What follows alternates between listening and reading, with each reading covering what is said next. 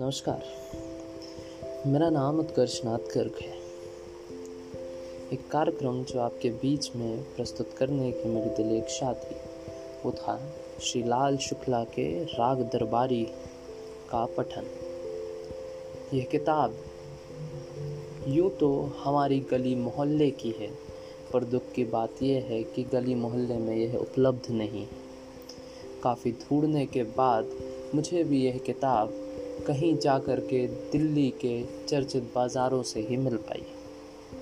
यूँ तो भोपाल में भी ढूंढा था, शहडोल में भी ढूंढा था, और भी कई शहरों में पता किया था, पर कहीं कीमत बहुत ज़्यादा थी तो कहीं पे उपलब्धता ही नहीं थी।